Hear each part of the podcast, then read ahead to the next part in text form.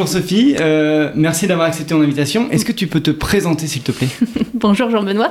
Donc euh, Sophie Ram, je suis responsable de la gestion impact chez Crédit Mutuel Asset Management. Et alors, est-ce que tu peux te présenter un petit peu plus un en détail? peu plus. Alors, euh, je suis arrivée au Crédit Mutuel Asset Management justement sur une feuille de route euh, impact sur la gestion cotée il y a un an. Et avant ça, j'étais responsable ESG chez Aviva Investors pendant 4 ans. Et avant ça, j'ai eu une longue carrière de type ESG au Royaume-Uni, en Écosse et en Angleterre. Très bien, merci. euh, donc moi, j'ai discuté avec quelqu'un récemment euh, d'un sujet d'impact et il m'a dit, bah, si tu veux avoir plus d'informations sur l'impact, il faut que tu appelles Sophie. donc à ton avis, pourquoi il a dit ça? Je pense qu'il a dit ça parce que euh, on, je participe au groupe de place euh, sur la finance à impact euh, qui est piloté par l'Institut de la finance durable, donc ex-Finance for Tomorrow. Donc on se croise, on s'est croisé dans ces groupes de travail-là. Et j'ai aussi eu la chance de travailler avec lui dans une autre vie chez Aviva. Donc on connaît très bien tous les deux les sujets ESG et impact. Donc je pense que c'est pour ça qu'il a pensé à moi sur ce plan. Et alors, est-ce que tu peux un petit peu euh, présenter euh, bah, euh, ce que c'est que l'impact? Parce qu'aujourd'hui, on mm. va beaucoup parler d'impact. Qu'est-ce que c'est d'impact pour un asset manager? Mm-hmm. euh, Quelles ont été les conclusions de, de ce groupe de travail? Mm-hmm. Toi, tu gères un fonds à impact. donc, peut-être comment tu le gères, comment mm-hmm. tu fais, etc. Donc, je te laisse commencer et puis ensuite, je rebondirai. D'accord. Donc, moi, j'ai rejoint le, le, groupe de travail donc, quand je suis arrivée au Crédit Mutuel en 2022. Il existait déjà depuis une année où il était en formation, euh, disons, en cadrage méthodologique.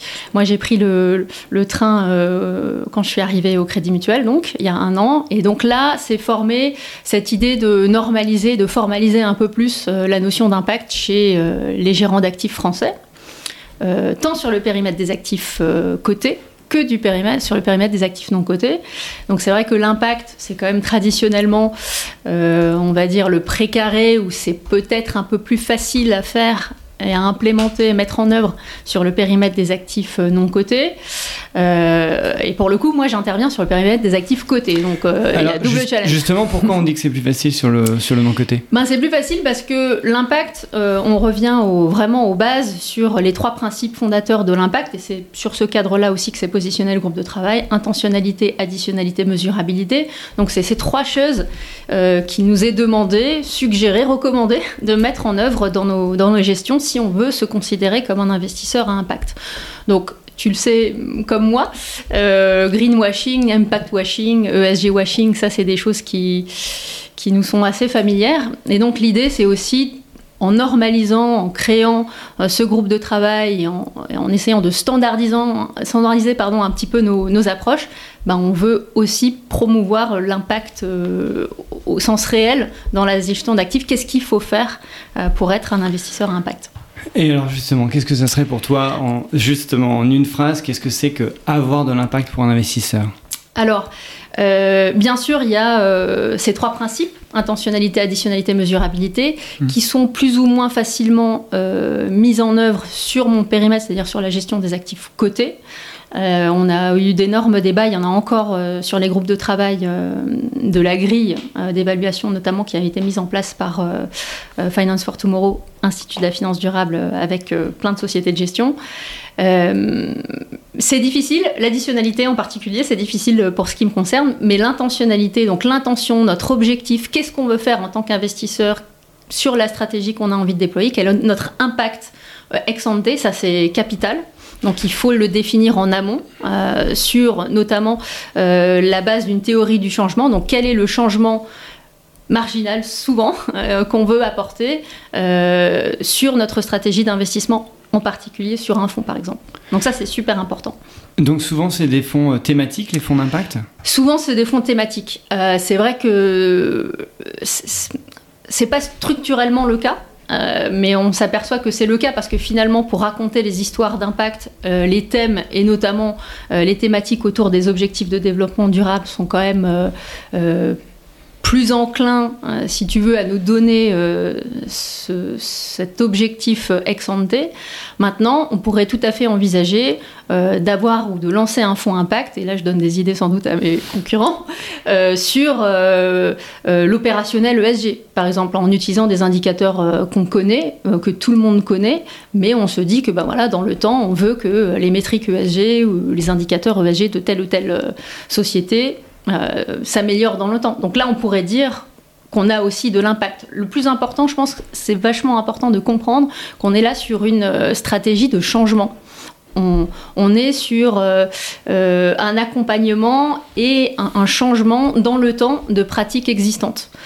Et c'est ça qui fait aussi la beauté du truc finalement, parce que c'est assez nouveau en fait. On, on l'a pas vraiment, euh, euh, on n'a pas considéré la, gestion d'actifs finalement sur cet angle-là, cet aspect-là, de comment on fait nous investisseurs pour accompagner le changement et le changement positif, sociétal, environnemental, social. Donc c'est vraiment ça, c'est un peu le la macro euh, de base. Et ensuite, euh, derrière, bien sûr, on, vient inventer des produits, euh, on vient se positionner sur des axes forts. Donc, par exemple, sur le fond que j'ai lancé le mois dernier, on s'est positionné sur une thématique sociale forte, simplement parce que ben, c'était aussi en partie l'ADN du groupe qui avait déjà plein de fonds impact qui se disent à impact, donc ça c'est l'objet de, nos travaux, euh, positionnés sur le E, donc sur euh, la partie environnementale, ça c'est plutôt standard. Maintenant, est-ce qu'on peut aussi euh, avoir de l'impact sur le, social?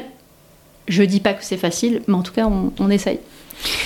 C'est ce que tu essaies de faire, donc le social. Et donc, du coup, quelle est, toi, euh, quelle est la définition exacte de l'intention de, ton fonds Pour avoir un exemple très précis, comme ça on rentre dans le détail? Alors, le fonds donc, euh, qui a été lancé le mois dernier, c'est un fonds euh, typé inclusion sociale. Donc, l'objectif santé, c'est de sélectionner des sociétés et des émetteurs qui vont avoir un impact positif sur euh, des activités reliées à l'inclusion sociale du type accès au logement, accès à la mobilité, accès à la santé, accès à des services financiers, accès à la tech, etc. etc. Mais vraiment, euh, je pense qu'au-delà de ça, parce que ça pourrait être un fonds thématique euh, finalement assez standard, de le présenter comme ça. Au-delà de ça, il y a aussi, ça c'est l'obligation de résultat, il y a aussi l'obligation de moyens. Donc c'est tout ce qu'on va mettre en œuvre au niveau de la gestion pour bien sûr atteindre l'objectif, mais aussi au quotidien s'assurer que ce qu'on va mettre en portefeuille fit bien ces caractéristiques-là, même si, euh, et je dois être humble dans mon approche, euh, la mesure reste aussi un énorme challenge, parce que sur un, fonds comme ça, euh, et malgré les nombreuses pressions que je peux avoir de tous les côtés, il n'y aura pas une métrique qui va me dire voilà ton portefeuille impact social 2,8 sur 10 pour l'instant, c'est pas possible. Alors, il y a des pistes, on peut explorer méthodologiquement euh, certaines choses. Donc, il y, a, plein de trucs qui, sont disponibles d'un point de vue académique, euh, théorique. Mais c'est vrai que, et on s'en est rendu compte quand on travaillait avec euh, Finance for Tomorrow, que mettre en pratique ces théories, c'est très difficile au niveau de la gestion et des gestions existantes. Parce que c'est un peu comme l'ESG il y a 15 ans où on était tous en train d'intégrer dans un ADN déjà existant euh, des processus ESG.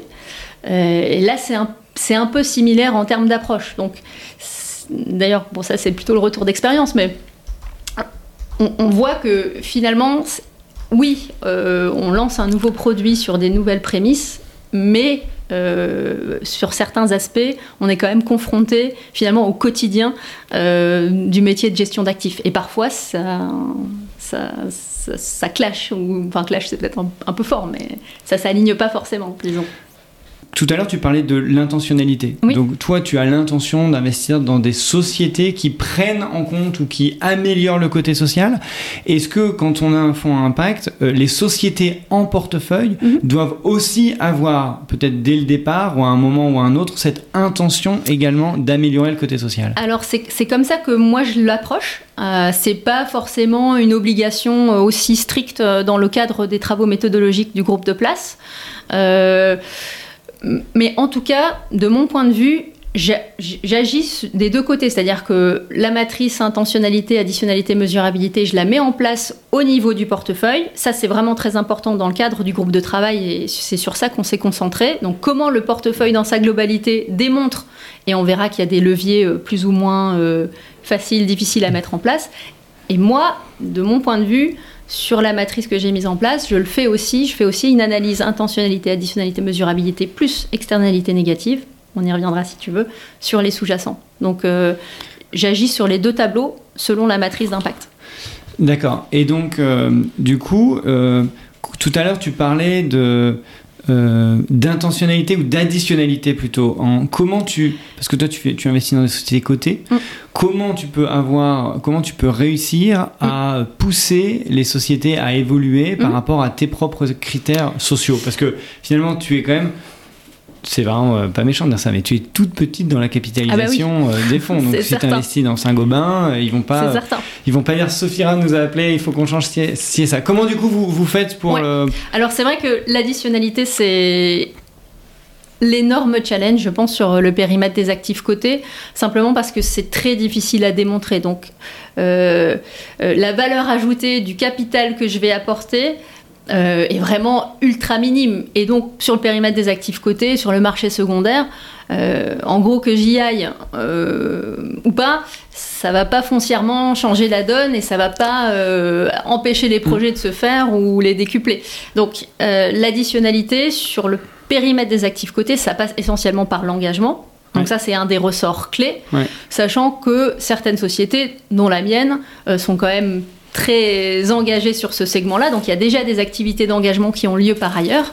Donc l'idée, euh, c'est de capitaliser sur cet engagement et moi d'y ajouter mon, prisme euh, impact sur euh, l'engagement. Donc il y a l'aspect se greffer finalement aux activités déjà en cours dans la société de gestion, puis aussi mm. bien sûr ça, ça va venir avec le temps parce que j'ai pas encore tout pu mettre en place, mais de capitaliser beaucoup plus sur les engagements de type collaboratif. Euh, et essayer de, former aussi ce microcosme-là comme on l'a eu sur euh, l'ESG, comme on l'a eu par exemple avec les PRI qui nous, vont nous engager sur une dizaine, quinzaine de boîtes sur tel ou tel sujet. Donc l'idée c'est aussi d'aller voir euh, d'autres que moi qui sont peut-être concernés par euh, les mêmes émetteurs ou sont dans la même démarche. Mais c'est pas encore pour tout de suite. D'accord, donc si je, si je résume un petit peu, tu t'appuies sur l'engagement du Crédit Mutuel AM, euh, mhm. qui fait déjà euh, plein de choses. Mhm. Et en plus, pour comme tu es un fonds d'impact, tu vas aller plus loin et tu vas essayer toi-même d'avoir, soit d'aller les voir, et tu me dis si je me trompe, hein, soit d'aller les voir et leur dire là, il y a vraiment un sujet, moi j'ai mon fonds social, il faut mhm. vraiment bouger cette boîte. Ou alors, ou alors toi-même aller dans d'autres groupes, rejoindre d'autres groupes d'engagement avec d'autres AM pour essayer de pousser une boîte en particulier. J'avoue que c'est sans doute les deux premières options qui sont les plus immédiates euh, à court terme. Euh, à moyen terme, long terme, euh, c'est vraiment quelque chose voilà, qui, doit diffuser aussi. Donc c'est pas la priorité aujourd'hui. La priorité aujourd'hui, c'est après avoir fait toutes les analyses d'impact des émetteurs et sociétés en portefeuille, c'est vraiment d'engager le dialogue, de me raccrocher un maximum à l'activité d'engagement déjà existante du Crédit Mutuel, voire à être dans cette démarche euh, moi-même, d'initier finalement ce dialogue et de leur dire, ben, voilà, moi j'investis dans votre fonds euh, principalement et essentiellement pour les caractéristiques d'impact que j'ai su identifier euh, dans votre société. je pense que là, il y a une faiblesse, là, il y a une force, il faut plus insister parce que d'autres investisseurs que moi, peut-être même pas forcément impact, seraient preneurs, etc. Donc, effectivement, il ne faut pas le voir comme pareil, un, chiffre ou, euh, ou euh, quelque chose qu'on aura atteint au bout d'un mois ou deux mois. Enfin, c'est vraiment des, stratégies qui, portent sur le long, voire très long terme. Quand on regarde les portefeuilles d'un fonds impact euh, ou d'un fonds pas impact, mhm. même pris au hasard, souvent mhm. j'ai du, du mal ou je, je, peux même ne pas trouver quel est le fonds à impact. Bien sûr. Comment comment t'expliques ça et, et, du coup comment tu peux différencier un fonds à impact d'un fonds non à impact? Par, rapport juste à la composition du portefeuille Ouais. Alors ça c'est, je pense que tu te retrouves dans la situation de tous les sélectionneurs de fonds de la place de Paris, euh, différencier un fonds qui est vraiment euh, à impact, un fonds qui est vraiment ESG, etc. Euh, c'est vrai que sur ce plan-là, en termes de terminologie, euh, et, je le vois aussi euh, en interne, c'est assez frappant, c'est-à-dire qu'il euh, y a pléthore de fonds qui ont impact dans leur dénomination, par exemple. et les, professionnels, donc les, non-experts, les personnes qui baignent pas dans ça depuis très longtemps, on va pas dire le nombre d'années dans lequel je baigne dans ça, ben, impact, avoir le mot impact dans la dénomination du fonds, finalement, c'est un raccourci. Donc est-ce que ça suffit à qualifier euh, le fond et les sous-jacents qui sont dedans euh, de fonds à impact? Je pense que malheureusement, le job est beaucoup plus qualitatif que ça. Donc, c'est ce que je te disais tout à l'heure, c'est-à-dire les ressorts habituels qu'on connaît de la gestion d'actifs, que ce soit la recherche, la sélection de fonds ou la façon dont on va construire le portefeuille, etc., euh, sont quand même mises à mal, je trouve, hein, ça c'est une, hmm. expérience personnelle, sont mises à mal par euh, ces nouvelles finalement stratégies de fonds qui font qu'on est obligé d'aller en faire plus et autrement. C'est-à-dire qu'on doit chercher les caractéristiques d'un fonds à impact au-delà euh, de la terminologie du fonds, au-delà d'un label, quel qu'il soit. Il faut vraiment creuser et il faut vraiment euh, analyser les sous-jacents, euh, se soucier de l'objectif ex qui a été défini. Et c'est, je pense, aussi l'objectif de la grille.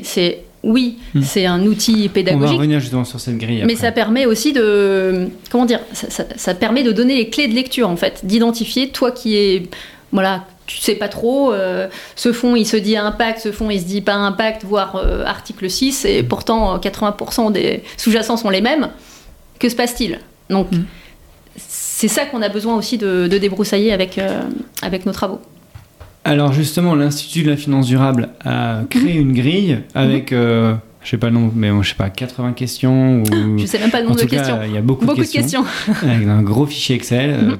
Donc, euh, la grille, à quoi elle sert? D'après ce que je comprends, mhm. la grille, c'est un petit peu pour peut-être pour soit des fonds à impact qui vont eux-mêmes euh, suivre, se noter, ou en tout cas suivre la Est-ce que nous on fait ça? Oui, mhm. réponse B, ou ça on le fait, etc. Mhm. Et à la fin on a une note, une notation. Mhm. Ou soit pour les euh, investisseurs institutionnels qui vont investir dans les fonds et qui peuvent eux-mêmes utiliser la grille pour vous noter. Est-ce que tu peux peut-être présenter euh, cette grille, pourquoi elle a été construite, quel but et qu'est-ce qu'il y a dedans, alors, la grille a justement été conçue pour ça, je pense pour flécher euh, la matière à impact et euh, être capable ou donner les moyens aux personnes intéressées d'identifier relativement facilement euh, les caractéristiques d'impact d'un fonds. Donc effectivement, ça doit être une centaine de questions, si je ne dis pas de bêtises, qui sont réparties en plusieurs familles de questions. Il y a des questions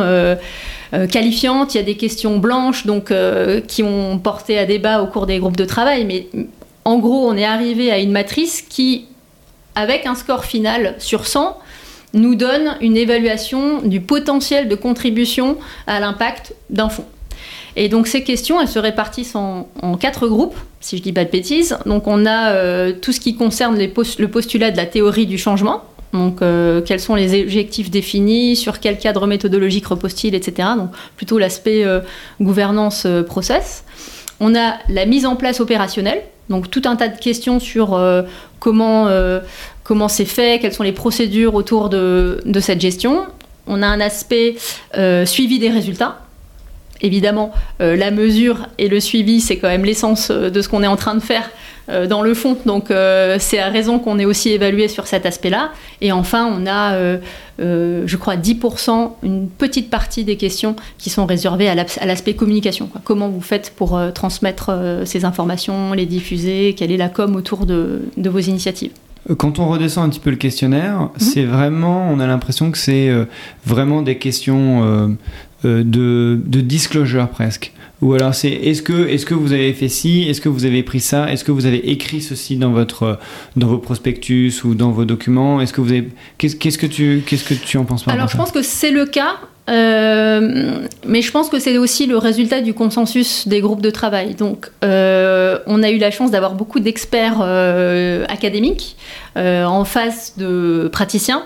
Et donc, souvent, euh, le, résultat est un consensus, mais euh, par exemple, les experts côté euh, méthodo, scientifique, académique, il y avait beaucoup, comment dire, beaucoup de notions autour de la démonstration, d'utilisation des, des, méthodes différenciées, des analyses statistiques, etc., pour, pour prouver tout un tas de choses que finalement les praticiens enfin, on n'est pas familier forcément avec ce genre de, méthode. Donc, c'était vachement intéressant de ce point de vue-là parce qu'on était euh, en constante recherche de comment on peut faire pour prouver que, versus bah, la réalité opérationnelle de nos métiers et ce qu'on est capable de faire euh, étant donné euh, le, cadre selon lequel on, on, évolue par ailleurs. Donc, c'est vrai que les questions sont très, oui, sont de nature disclosure parce que c'est vrai que quand j'ai écrit, euh, quand j'ai écrit, pardon, quand j'ai fait, où on a commencé à travailler sur le fond, moi je me suis aidé beaucoup de la grille. Donc c'est un peu la grille aussi qui a guidé la façon dont je gère et j'ai pensé au process et à la stratégie du fond. c'est vrai que pour les pratiquants plus anciens de l'impact, c'est peut-être pareil, plus difficile de, de retricoter, détricoter euh, toutes les questions et de les, euh, de les fitter avec leur stratégie existante. Donc oui, c'est sans doute plus de la disclosure à ce stade, même si euh, on commence quand même à évoquer le fait de faire certifier les questions, comme on a fait certifier le label ISR par exemple par des certificateurs, si c'est le nom adéquat. Mais c'est sans doute encore un peu, un peu... tôt.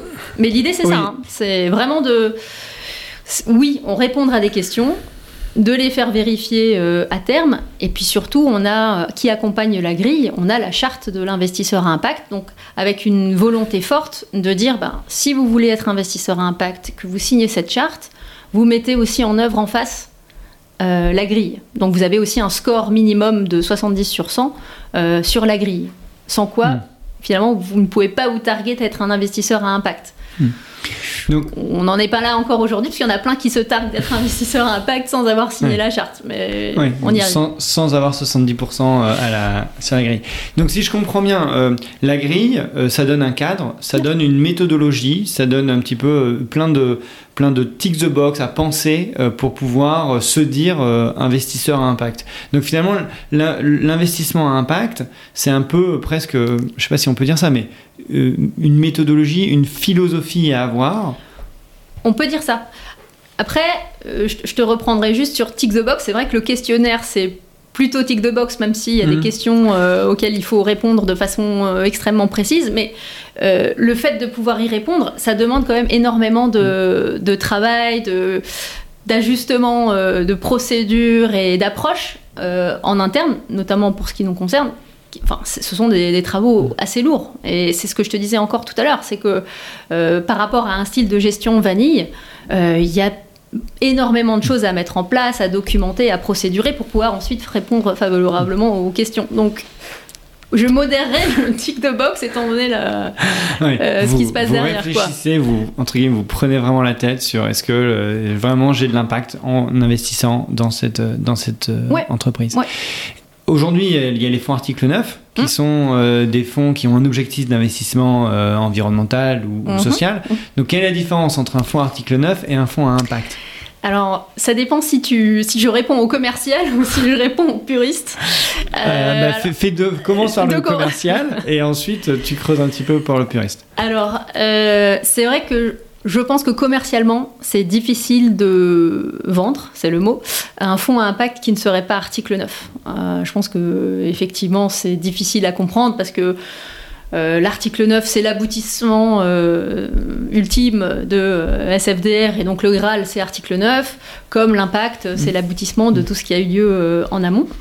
Excuse-moi de t'interrompre, mais est-ce qu'on peut, ce qu'on peut juste rappeler pour ceux qui ne sont pas forcément familiers avec article 9, c'est article 9, c'est une réglementation. Oui. L'impact, il n'y a pas de réglementation sur l'impact. Exactement. D'où ma réponse non commerciale.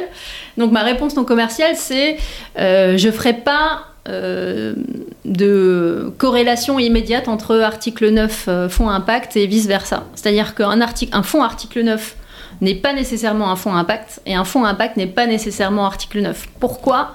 Parce que, à mon avis, euh, dans la réglementation SFDR, on n'a pas du tout cette idée de momentum, de transformation.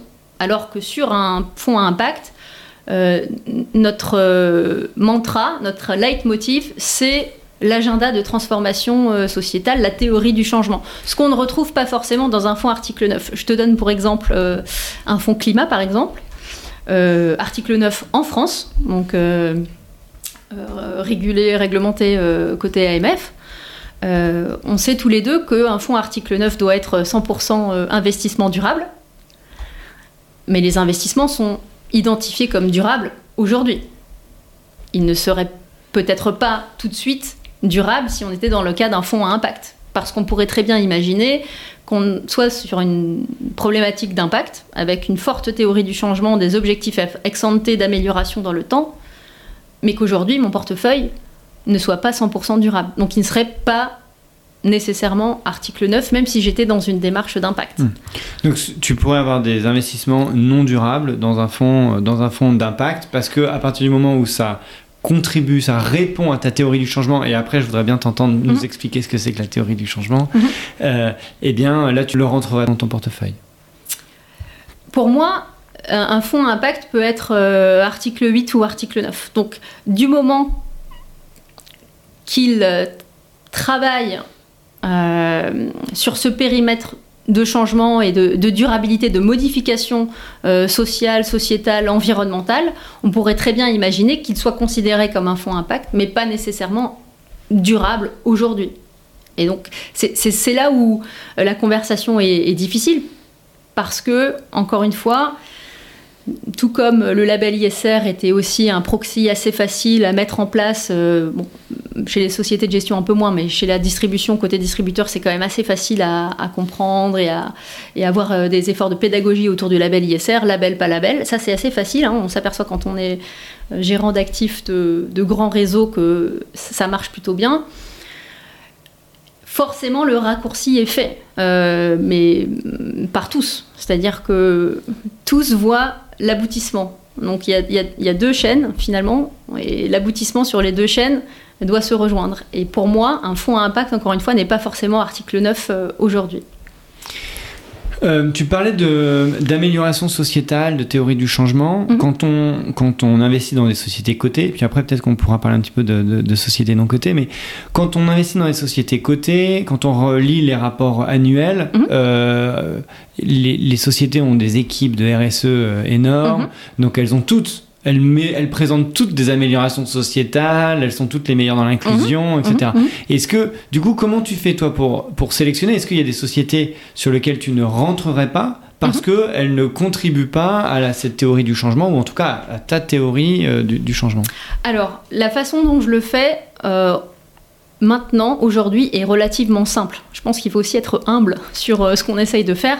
Euh, j'ai pas euh, inventé un truc de ouf qui va m'amener sur euh, la planète Mars sans carburant. Donc ça reste quand même assez simple. Donc l'idée c'est d'évaluer, mais encore une fois selon une matrice très qualitative, les émetteurs, les sociétés, intentionnalité, additionnalité, mesurabilité, selon ma propre grille. Donc je vais pas dévoiler tous mes secrets de fabrication, mais en gros, euh, pour que la société ou l'émetteur rentre en portefeuille, et je te, parlerai un peu plus du côté émetteur parce que c'est un petit peu différent, euh, elle doit me satisfaire sur mes sous-indicateurs que je garderai secrets, sur intentionnalité, additionnalité, mesurabilité. Donc, encore une fois, externalité négative aussi, très important. Donc on peut avoir très bien une, une, société qui est favorablement positionnée sur intentionnalité, additionnalité, mesurabilité, selon moi. Euh, mais dont les externalités négatives sont aussi identifiées, peut-être sur un autre euh, niveau, hein, pas sur le niveau social en particulier, mais peut-être sur le niveau environnemental. Voilà, on a une société qui, a l'air de fitter euh, sur nos aspirations sociales, mais on s'aperçoit que les externalités négatives environnementales sont, sont importantes. Euh, comment on fait? Donc, c'est vrai qu'il y a une, une tendance du marché, indépendamment de l'impact, mais je pense une tendance générale du marché à n'utiliser que des données quantitatives euh, je suis un peu en, opposition finalement philosophique et pratique euh, de ce mouvement, mais euh, moi j'ai vraiment une approche, alors je sais pas si c'est péjoratif de dire ça, mais c'est subjectif, même si ça suit un processus analytique très hmm. complet. Mais c'est pas de la data pure. Donc je n'ai pas je ne fais pas appel, par exemple, à un score d'impact euh, et euh, je sélectionne pas mes sociétés sur un score d'impact qui m'a été fourni par un prestataire, parce que souvent ce sont des scores qui euh, sont basés sur les pourcentages de chiffre d'affaires, par exemple. Donc pareil, le pourcentage du chiffre d'affaires, ça me donne pas, selon moi, une indication. C'est important, c'est un des éléments, mais ça me donne pas une indication de l'impact que la société peut avoir, parce que parfois elle a un impact qu'elle reconnaît, parfois elle a un impact euh, qu'elle pourrait exploiter mieux et mettre beaucoup plus en avant pour les investisseurs, etc., etc. Donc on est dans une démarche vraiment, même si j'utilise des données quantitatives parce que, on pourra en parler tout à l'heure, euh, j'y suis obligée, euh, le cœur de la démarche est vraiment très qualitatif. Donc du coup, euh, finalement, quand je sélectionne un fonds euh, d'impact, mhm. je sélectionne l'intention du gérant quelque part, même, même beaucoup plus que le nom, une société de gestion particulière ou sa renommée. Mais ce qui est, ce qui est vraiment important, c'est est-ce que le gérant en lui-même a des convictions fortes? Et là, ma question, parce que là je te vois hocher la tête, c'est comment mesurer ça pour un, pour un sélectionneur de fonds, pour un investisseur ou même pour un particulier? Comment il peut connaître le gérant? Comment il peut savoir si l'intention est réelle par rapport à, tout ce qu'on voit au niveau marketing? Alors, je pense que c'est très important. Euh, alors, oui, c'est le gérant difficile à connaître, ça c'est vrai. Enfin, je veux dire euh, de façon euh, objective, là, objective là pour le coup. Mais entre le gérant et le marketing, je pense que le point d'ancrage, c'est vraiment toute la documentation, toute la transparence qu'on se doit via la grille notamment, sur nos différents process. Donc euh, à partir du moment où euh, des termes, des processus bien euh, ciblés sont identifiés dans les sociétés de gestion en question ou sur le fond en question, il y a un certain confort à avoir. Mais encore une fois, ça veut dire que les sélectionneurs de fonds, je suis désolée pour ceux qui nous regardent, ils vont devoir faire évoluer leur grille d'analyse. Donc euh, on ne peut pas se contenter de est-ce que ce fonds est article 8 ou 9 pour savoir s'il a un impact ou pas. Hmm. Il faut euh, aller beaucoup plus loin, quitte à, modifier ces questions, à avoir de nouvelles questions, euh, pour identifier au mieux, que ce soit par le gérant, mais le gérant ne fait pas tout, et par les process, mais les process ne font pas tout. Donc c'est vraiment presque une analyse faisceau d'indices. à, partir du moment où tous ces indices sont identifiés, on peut être raisonnablement en confort sur le fait que l'approche est crédible et euh, sincère.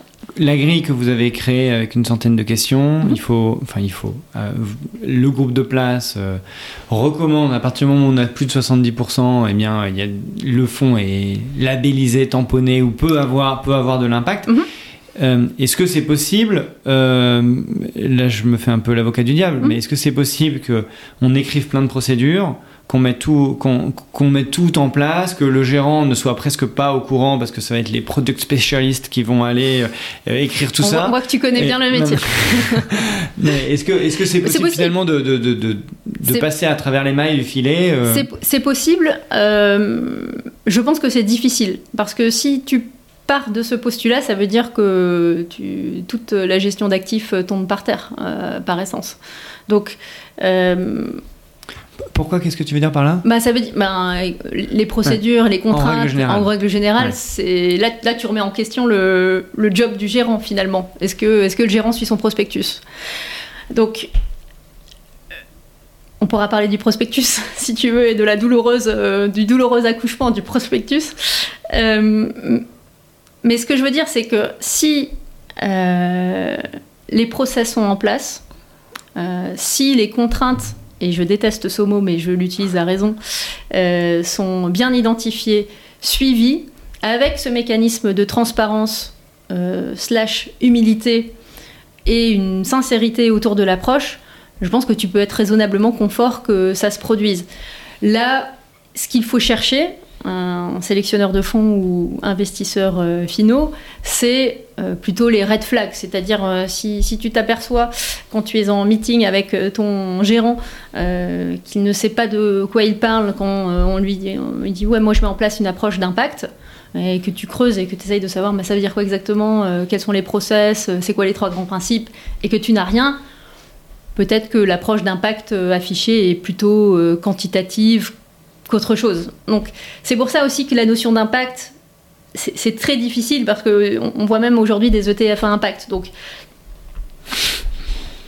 euh, eux, ils passent pas la grille, je suppose. Je, je pense pas, mais peut-être qu'ils vont s'y mettre aussi. Euh, on ne sait pas. On sait pas. Mais donc, ce que je veux dire aussi, c'est que euh, l'impact, c'est plein de choses différentes pour plein de sociétés de gestion différentes. Hmm. Et pour plein de gérants différents. Pour plein Tout de gérants a sa propre définition. Et ça, c'est bien parce que ça permet quand même euh, la créativité, l'innovation produit. Enfin, on voit avec moi, on a pu créer un fonds impact. Euh, euh, selon finalement notre propre méthode, mais en, respectant un cadre qui commence à être écrit. mais ça, c'est bien pour la créativité et l'innovation.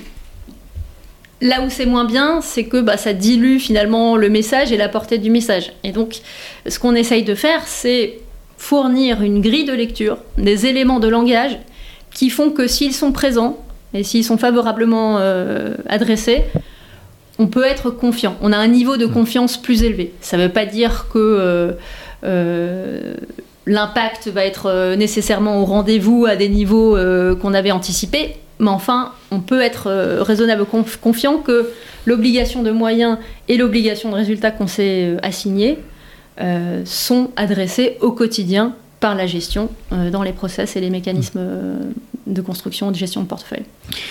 Alors pour ceux qui, pour ceux qui nous écoutent, euh, il y a l'Institut de la finance durable. Si vous mhm. allez sur l'Institut de la finance durable et vous, vous tapez euh, finance à impact ou grille impact, mhm. vous allez pouvoir télécharger la grille et regarder toutes mhm. les questions. Signer la charte aussi. Et signer la charte pour ceux qui veulent rejoindre. et, euh, et le, un, un, point qui est très beaucoup adressé dans, cette, dans cette grille, c'est justement la théorie du changement. la théorie du changement, on voit de plus en plus d'investisseurs institutionnels même qui, qui, qui commencent à en parler arriver. Je pense particulièrement au, Fonds européen d'investissement qui mhm. euh, demande dans toutes ses due diligence quelle est la théorie du changement euh, du fonds. Mhm. Donc pour eux, c'est important. Mhm. C'est toujours un peu un concept euh, compliqué, je trouve, cette, théorie du changement. Est-ce que tu peux, que tu peux nous donner quelques exemples, expliquer ce que c'est, ce que que la théorie du changement et comment comment on la présente à, à quelqu'un, un investisseur par exemple?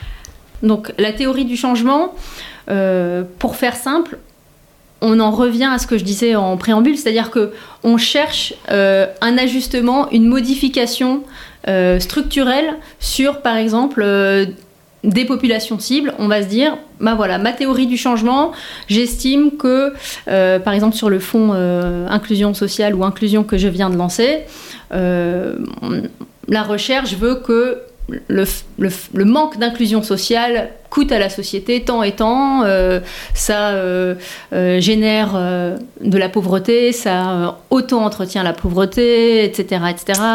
des effets sur la santé. Les effets sur la santé, sur l'emploi de façon générale. Donc une société plus inclusive, on pourrait se dire que voilà, le concept, c'est comment encourager une société plus inclusive, une participation de certaines populations à des activités euh, auxquelles elles sont structurellement, euh, desquelles elles sont structurellement éloignées.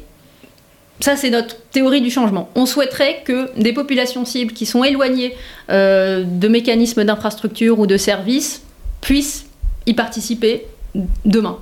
Donc ça, c'est le concept. Comment on fait? Comment on fait quand on est un fonds dans la pratique?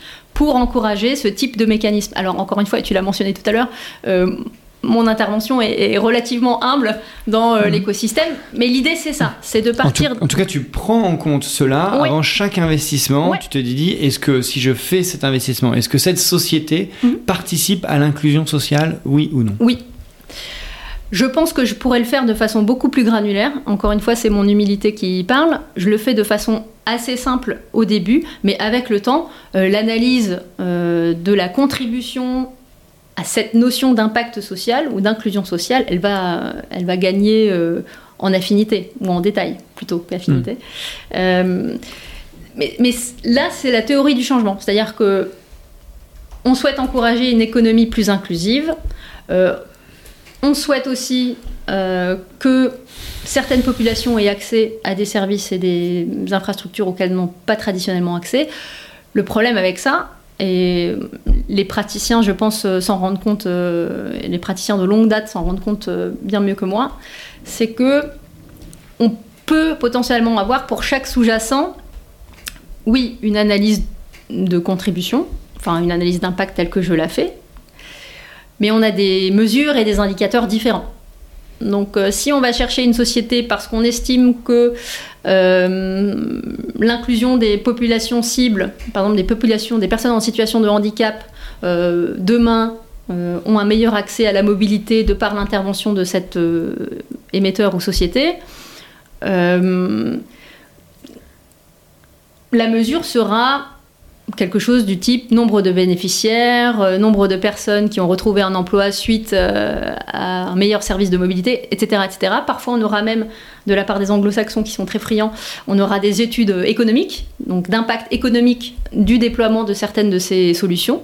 Donc ça, c'est plutôt sympa parce que du coup, ça, ça rend les investisseurs institutionnels euh, plus intéressés, hein, si on est capable d'évaluer l'impact économique d'un déploiement d'un programme social. Donc, oui, parce que eux eux-mêmes, ça les intéresse beaucoup de communiquer justement sur, sur l'impact qu'ils ont avec leurs leur fonds. Et on en revient à ce qu'on se disait aussi tout à l'heure, c'est que euh, il y a une multitude de populations cibles qui seraient servies, qui sont servies, avec une multitude d'indicateurs qui sont pas les mêmes sur chaque sous-jacent. Donc comment je fais moi au niveau du portefeuille pour venir avec euh, le Graal et offrir euh, un chiffre 7,8 sur 10 ça, c'est très très difficile. Je ne dis pas que ce n'est pas l'objectif euh, à moyen terme, mais sur le court terme, il faut faire avec une documentation et une transparence sur les sous-jacents. Donc ça, il n'y a pas de problème. On est capable de dire euh, quels sont les indicateurs utilisés, euh, la maturité de l'indicateur aussi sur une échelle d'impact. Ça, c'est assez facile.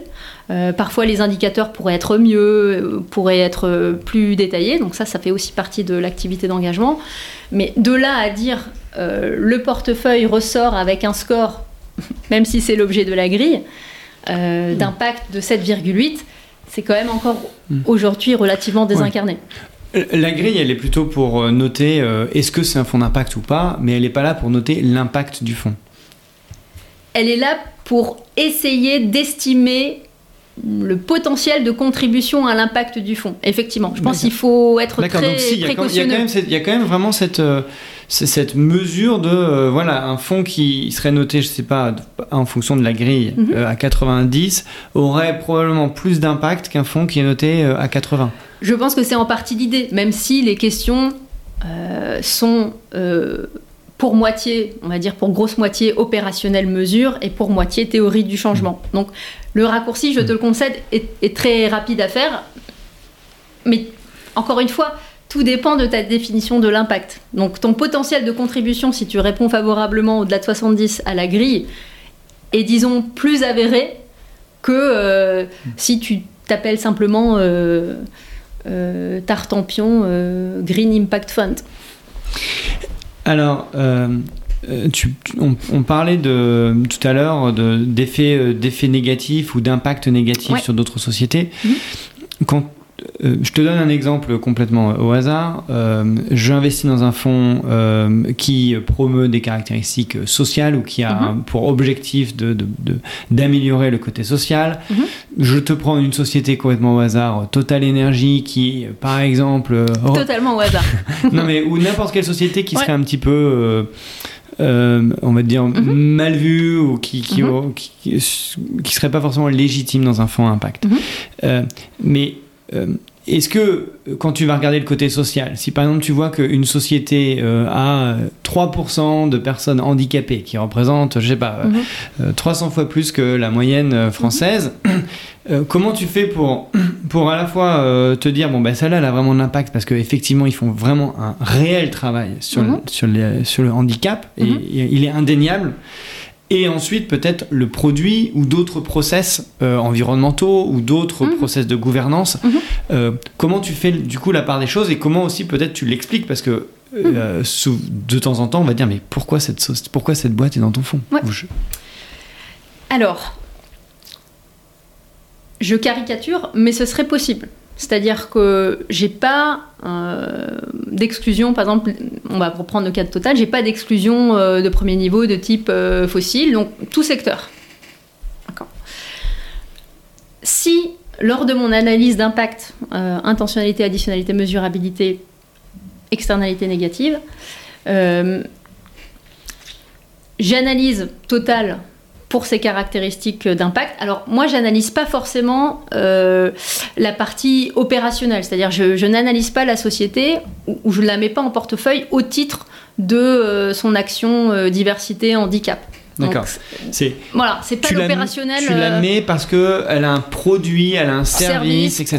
pas, pas, pas, ses propres. Pas ses propres. Je, euh, pourrais, mais c'est pas le cas sur, euh, sur le fond ici. Ok. Donc très bien. D'accord. Donc si tu te dis que voilà, tu vas sélectionner des sociétés, on prend ton exemple. L'impact que je veux avoir, c'est augmenter la part de personnes handicapées dans les sociétés. Donc je pars d'une baseline et mhm. je me dis que je veux au moins plus 10% en 5 ans. Admettons, c'est ça ton postulat de base, pour tout un tas de raisons liées à la théorie du changement. Total pourrait faire partie de ces sociétés parce que tu estimes que euh, les moyens, la stratégie qui tourne autour de l'emploi euh, des personnes en situation de handicap chez Total est valable.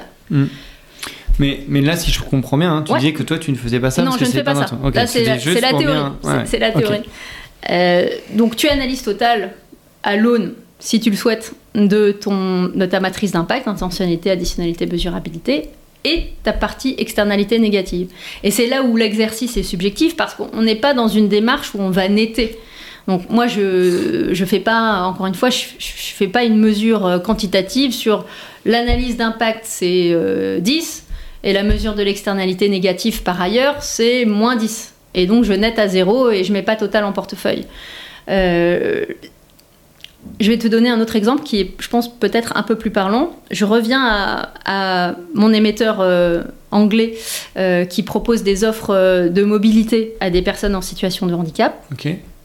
Donc, en point, point, de vue stratégie, point de vue changement attendu pour les populations cibles, on est top. Maintenant, l'externalité négative, c'est que le service de mobilité qu'elle propose, ce sont des véhicules. Mais ce sont des véhicules principalement un moteur thermique. Donc là, j'ai un souci potentiellement de, oui, je, favorise euh, l'inclusion sociale, mais au détriment euh, du climat, de gaz pour faire court. Voilà. Euh, et donc cette partie analyse externalité négative, je creuse sur la partie climat et je m'aperçois que la société est plutôt cohérente sur son approche, c'est-à-dire que le book euh, et là je donne toutes mes infos, mais que le book euh, est en train de changer progressivement. Donc la flotte de véhicules thermiques bouge euh, sur les 2-3 hmm. années à venir, et donc le mix va évoluer vers plus de véhicules électriques, par exemple. Donc ça c'est plutôt positif, malgré le, encore une fois, le changement attendu est plutôt positif, donc il vient contrebalancer l'externalité négative du premier jour, si tu veux. Et les investissements qui sont liés à toute la stratégie de transition sont plutôt aussi bien identifiés et relativement bien alloués. Donc ça, ça, ça module un peu l'analyse euh, négative de l'externalité négative, mm. finalement. Est-ce est que tu te mets justement des... Euh, je ne vais pas dire hard stop, mais euh, est-ce que tu te dis, bah, si jamais concernant l'externalité négative, il n'y a pas forcément de progrès dans les deux ans, bien là, je, je, le note en disant, si pas de progrès, je, je vendrai. Ouais. Donc en fait, la base de cette, ce que j'appelle une matrice, mais donc qui est basée sur les trois piliers de l'impact plus l'externalité négative, elle est, hum, aussi la base de l'activité d'engagement. Donc il y a une revue annuelle euh, des sociétés et émetteurs en portefeuille pour voir s'ils fit euh, toujours les caractéristiques. Euh, l'engagement. Avec avec un comité particulier ou Alors la comitologie est en train de se mettre en place. Pour l'instant, c'est c'est pas le cas. Donc l'idée, c'est à terme euh, d'un peu copier les pratiques anglo-saxonnes avec des comités d'experts indépendants. Je pense que avant qu'on en arrive là, euh, il faut donner un peu de trac euh, aussi au fond et de crédibilité à notre approche. Mais l'idée, c'est ça, c'est d'avoir une comitologie, une gouvernance propre. Pour l'instant, elle est faite de personnes en interne chez CM, AM, pardon mais c'est aussi d'élargir et de, comment dire, de voucher, euh, si je peux dire, notre approche et ce qu'on essaye de faire sur le fond. Parce qu'aujourd'hui, tu rentres une position, tu rentres la position que tu veux, il n'y a pas d'équipe de risque qui, qui, va te dire ah ben non, euh, ou personne ne va. En tout cas, peut-être que vous allez en discuter en interne, mais il y a personne, il n'y a pas d'organe qui te dit non, cette société ne remplit pas la théorie du changement, donc je te la refuse. Ouais, sur la théorie du changement, non. Mais sur euh, la matrice analytique, oui. C'est-à-dire que, par exemple, sur la poche taux, euh, je ne peux faire que du social bond, donc ça c'est assez facile. Euh, tu as les risques qui te disent tu, ça c'est pas un social bond, tu peux pas le mettre en portefeuille. Ça c'est facile. et ensuite, ça c'est plutôt les contraintes, ça c'est vanille, les, les, alertes que tu reçois régulièrement qui sont pour certaines d'entre elles configurables. Et sur les autres, si tu veux, moi je fournis au risque euh, les analyses. Et si les analyses sont pas au rendez-vous et que euh, la matrice d'impact euh, n'est pas correctement remplie et les, les, ouais, les résultats ne sont pas raccord avec le process et le processus du fonds, bah, je me fais rappeler par les risques. Donc il y a quand même cette volonté de formaliser au-delà des choses qu'on connaît du style est-ce que c'est un bond de social ou pas, de faire diffuser tout ça sur le périmètre du contrôle des risques. Je te dis pas que c'est facile. Hein. Alors, et non, ça, j'imagine que ce n'est pas facile. C'est pas facile. Euh, combien ça coûte? De, de, faire un fonds d'impact Parce que euh, toutes les questions que tu te poses, il y a beaucoup de gérants qui ne se les posent pas, en tout cas qui sont beaucoup plus dans une optique de rendement, diversification du portefeuille que, que tu as, j'en suis certain, mais qui n'ont pas euh, toutes ces contraintes de mhm. réfléchir à la théorie du changement, réfléchir mhm les externalités négatives de plus en plus ils le prennent, mais peut-être que toi, tu, comme tu as un fonds d'impact, tu dois faire d'autant plus attention à, à ce mhm. ce qu'on pourra dire sur toi, parce que s'il y a quelqu'un shooté en premier, ça sera toi. Merci de me le rappeler. non, mais si tu as une position qui, qui a un scandale, euh, évidemment, si, tu la mets, si c'est un fonds à impact, évidemment, à chaque fois on dit, mais alors, pourquoi tu as cette position? Du coup, euh, euh, est-ce que ça coûte plus cher? Est-ce qu'il faut mettre en place des, choses que d'autres gérants ne, ne, doivent pas mettre en place? Même par rapport à ton, à ton allocation de temps, il y a des choses du coup que tu ne peux pas faire, que d'autres gérants peuvent faire. Comment tu réfléchis à ça? Alors, la façon dont on, dont on réfléchit à ça, c'est que oui, le temps de gestion euh, je pense, est, pas le même. C'est-à-dire qu'il y a une grosse partie de mon activité qui est une activité analytique, d'engagement, euh, de rassemblement de connaissances, qui, je pense, n'est pas forcément le cas d'autres euh, gérants, notamment sur le périmètre ESG, qui sont prompts à consommer des scores. Ça, c'est vrai. Moi, je suis pas du tout dans cette logique. Donc, il y a énormément de, de, veille documentaire et de recherche à faire. Donc, ça, c'est une grosse partie de mon travail. La façon dont on a aussi euh, essayé de résoudre ce problème, c'est que l'approche de gestion finalement est, plus collégiale. Donc c'est pas forcément quelque chose qu'on avait l'habitude de faire euh, chez nous, mais sur la, donc c'est un fonds diversifié hein, qui vient d'être lancé, donc 75% euh, minimum bonds, social bonds et 25% max actions. Donc là, j'ai une co-gérante taux et j'ai aussi une gérante action qui m'aide euh, occasionnellement. Donc on, est en train d'essayer de monter quand même, de faire en sorte que les expertises cœur de la maison, qui sont les expertises taux et actions, viennent nourrir finalement l'approche d'impact. Donc c'est aussi culturellement, je pense, euh, quelque chose de nouveau euh, en termes de gestion.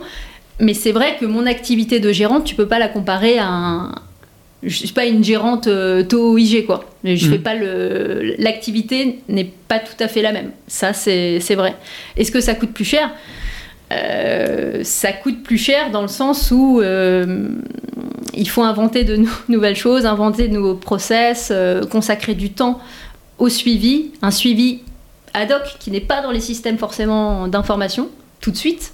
Donc tout ça, ça, ça prend du temps. Donc c'est aussi un investissement. Et la feuille de route sur laquelle j'ai été euh, aussi embauchée euh, euh, l'année dernière, c'est oui, créer des fonds impact, mais aussi diffuser cette culture plus largement dans, hmm. dans l'entreprise, dans le système, dans le reporting standard, dans la data standard, etc. etc. Comment on fait? J'avoue que c'est c'est pas non plus ma priorité aujourd'hui parce que y a le, le fonds vient d'être lancé, mais l'idée c'est aussi ça. Hmm.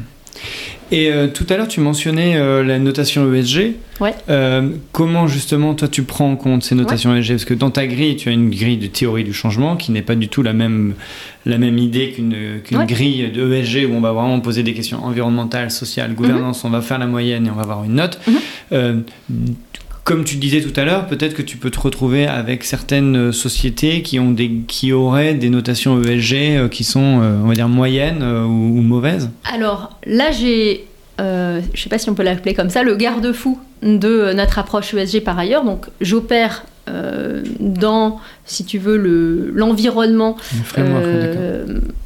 Crédit Mutuel Asset Management, où on a une équipe ESG avec notre score ESG. Donc moi, je ne pourrais pas mettre en portefeuille des émetteurs ou des sociétés qui auraient une note euh, faible sur notre euh, matrice ESG. Donc tu as déjà une espèce de, je couche voilà, de départ je, ESG et ensuite la recherche euh, interne. Enfin, je, je m'appuie sur la recherche interne et les scoring internes pour ensuite construire le portefeuille. Donc, il y a cette couche ESG, donc ce qu'on peut appeler l'ESG opérationnel. Et puis bien sûr, il y a la couche que tu connais bien d'investissement durable, où là, 100% du fonds article 9 inclusion que je viens de lancer qu'on vient de lancer doit être investissement durable. Donc ça c'est pareil, c'est des travaux qui ont lieu un peu en amont de mon process à moi, mais qui font que je suis contrainte, même si j'aime pas ce mot, sur le score ESG et sur, la, qualification d'investissement durable euh, des sociétés, des émetteurs. D'accord. Et ça, c'est la définition de Crédit Mutuel AM sur qu'est-ce qu'un investissement durable, et donc euh, tu Est-ce qu'aujourd'hui, il y a une, une, demande particulière des fonds d'impact? Parce que nous, on en parle, ça nous fait plaisir. Mais Alors, que, je dois t'avouer que, si tu pouvais mettre un petit ticket, ça m'aiderait beaucoup. Euh, je pense qu'on est là sans doute un peu en avance. la demande ça dépend à qui tu parles. Euh, je pense que la demande instit, elle est là.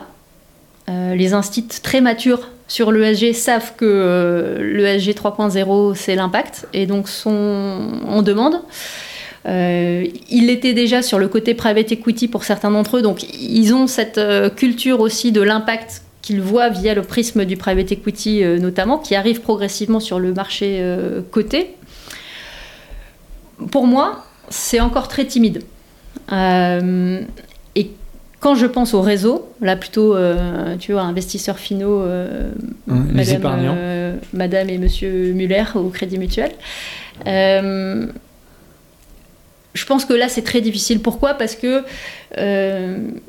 il y a un, effort dont on n'a pas forcément beaucoup parlé, c'est la pédagogie. Et expliquer tout ce que je t'ai expliqué là, même si c'était parfois en des termes techniques, il faut que ce soit absolument vulgarisé. Le terrain est très favorable. Je pense qu'on peut raconter des histoires facilement sur l'impact. Il y a matière à, faire changer le prisme et à évoluer euh, différemment finalement, euh, ou à faire comprendre différemment ce qu'on fait. Le problème, c'est euh, que cette pédagogie et cette formation arrivent à l'investisseur final. Et oui, c'est quand ça reste quand même assez compliqué. Enfin, l'ESG, c'est quand même. Euh, il y a des acronymes de partout, il y a des réglementations de partout. Donc, faire en sorte que l'investisseur final euh, voit ce qu'on est en train d'essayer de faire et il y a, il y a comment dire, ils, mettent une valeur ajoutée hmm. pour lui. Comprennent que ton... le rendement extra-financier et financier.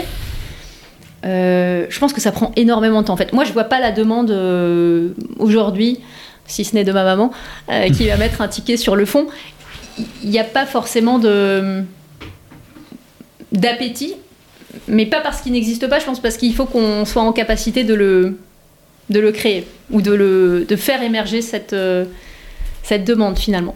C'est les instits, je pense que c'est moins le cas. Les grands instits euh, français et européens euh, cherchent, c'est vrai, surtout à se positionner sur le climat. Donc ça c'est la beauté de l'article 29 qui fait que ben ils sont très enclins à se positionner sur le E. Euh, j'espère euh, que la partie sociale euh, sera aussi les, hmm. enfin l'impact en tout cas sera aussi les, les convaincre.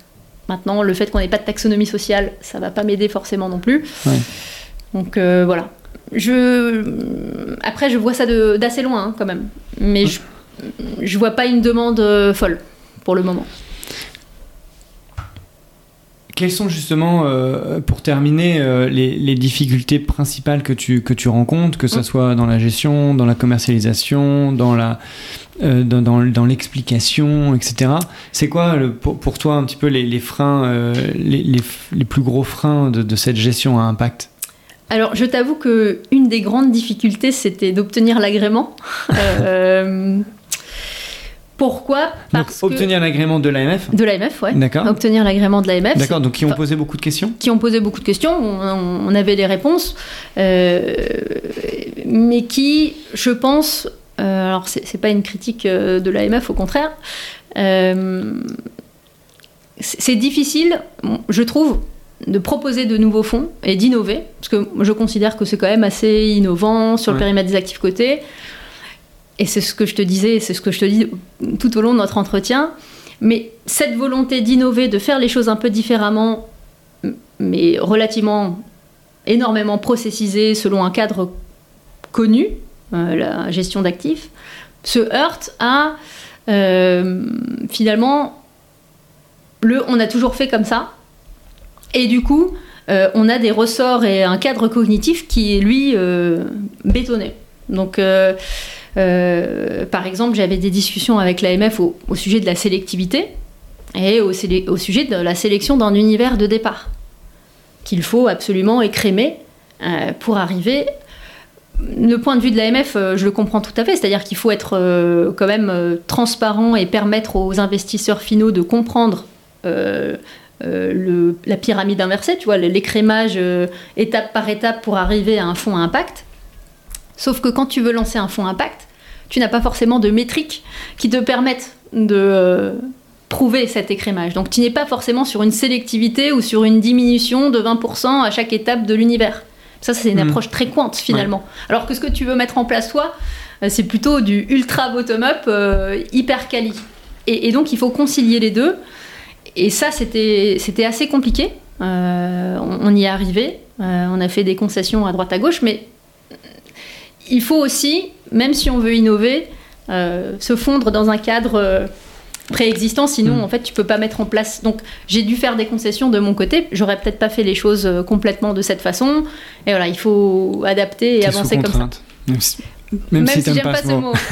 j'aime pas ce et, mot. Et, euh, et, l'attention de l'AMF, parce que le, des fonds euh, equity ou des, enfin, ou social, enfin des bonds, etc il y en a euh, qui se lancent tout le temps. Et euh, l'AMF ne, ne va pas forcément creuser tous les fonds que toutes les sociétés de gestion euh, lancent. Est-ce qu'il y a eu une attention particulière sur ton fonds parce qu'il était justement brandé impact Comment t'expliques un petit peu ce, je vais pas dire cet acharnement, mais ces nombreuses questions?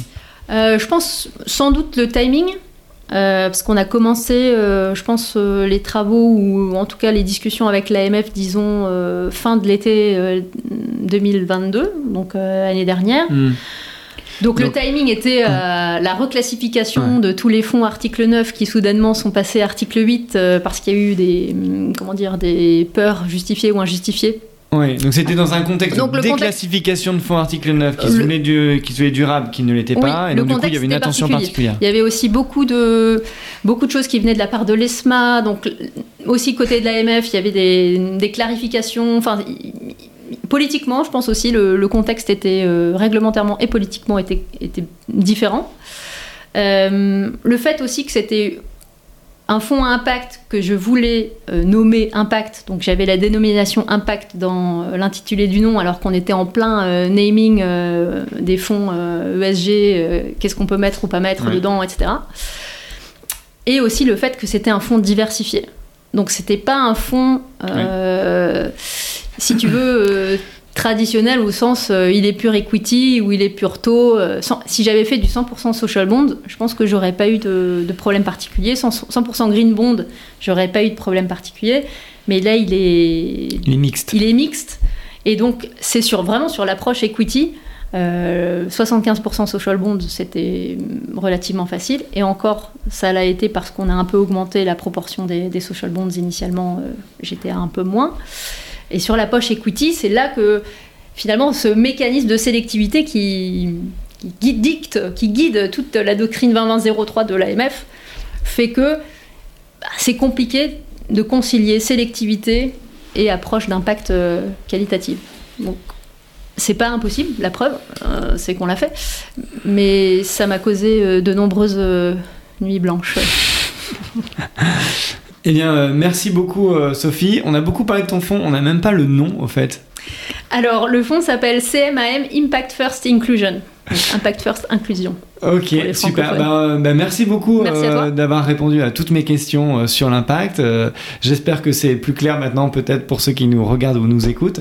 en tout cas, c'était un plaisir. Et bah, bon courage pour ton fonds, bon courage pour tous les futurs fonds d'impact que tu, que tu lanceras. Merci, merci à toi.